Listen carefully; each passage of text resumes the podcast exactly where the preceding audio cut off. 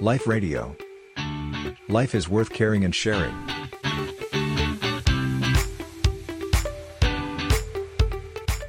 หัวใจพระพุทธศาสนาโอวาทปาติโมกข์ไม่ทำบาปทั้งปวงทำกุศลให้ถึงพร้อมทำจิตใจให้บริสุทธิ์ผ่องแผ้ว ซึ่งสิ่งเหล่านี้ค่ะ เราชาวพุทธถ้าหากว่าเราเอามาใช้ครัมันบก็จะเกิดประโยชน์เนาะพระอาจารย์กับตัวเราเอง แล้วก็สังคมคนรอบข้างด้วย เจริญพร อาตมาชวนว่าทั้งหมดเนี้ยเราในฐานะส่วนหนึ่งของพุทธบริษัท The Buddhist Company ไม่ได้มีแค่พระภิกษุอย่างเดียว มีอุบาสกอุบาสิกาด้วย เราจะได้รับประโยชน์จากพระพุทธศาสนา พวกเราชาวพุทธ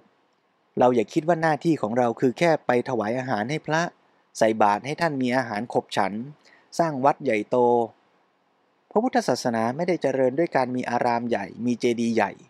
แต่พระพุทธศาสนาจะเจริญรุ่งเรืองก็ต่อเมื่อพุทธบริษัทเราร่วมกันศึกษาและได้รับประโยชน์แท้จริง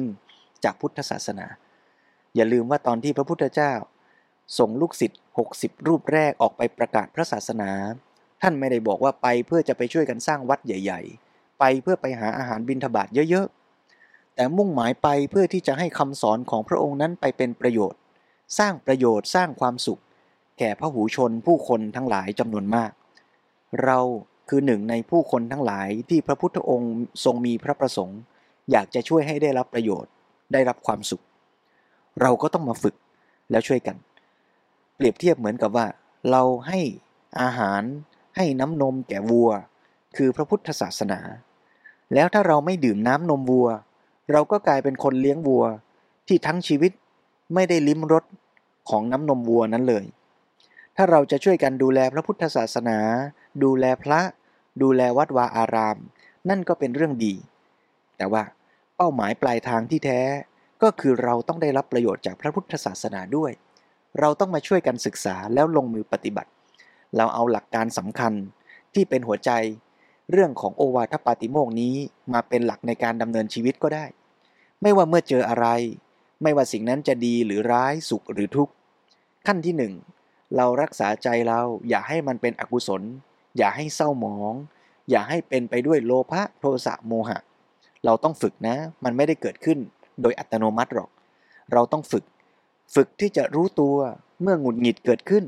รู้ตัวเมื่ออิจฉาเกิดขึ้น เมื่อเราอ่านโพสต์ อ่านข้อความในอินเทอร์เน็ต แล้วรู้สึกไม่พอใจหงุดหงิด รู้ตัว อ่านโฆษณาแล้วโอ้อยากได้เหลือเกิน ต่อมวู่วามมันแหมจะเอาให้ได้ รู้ตัว เมื่อเรารู้ตัวเราก็ค่อยๆ หาวิธีคิดพิจารณาด้วยเหตุด้วยผล ลดความเป็นอกุศลนั้น แล้วสร้างกุศลให้เกิดขึ้น คิดด้วยสติ หาเหตุหาผล มีปัญญาพิจารณา ว่าในสิ่งนั้นมันมีความจริง มีความเหมาะสมไหม สิ่งที่เขาโพสต์ไม่ถูกใจเรา มีส่วนจริงเอามาเรียนรู้ได้หรือไม่ มีส่วนไหนไม่จริงจะอธิบาย จะอธิบายอย่างไรควรอธิบายหรือไม่ ใช้ปัญญาพิจารณาด้วยใจที่เป็นกุศล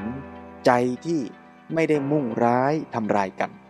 สังคมเราก็จะดีขึ้น แล้วที่สำคัญคือตัวเราเองนั่นแหละ ที่จะเริ่มต้นดีขึ้นก่อน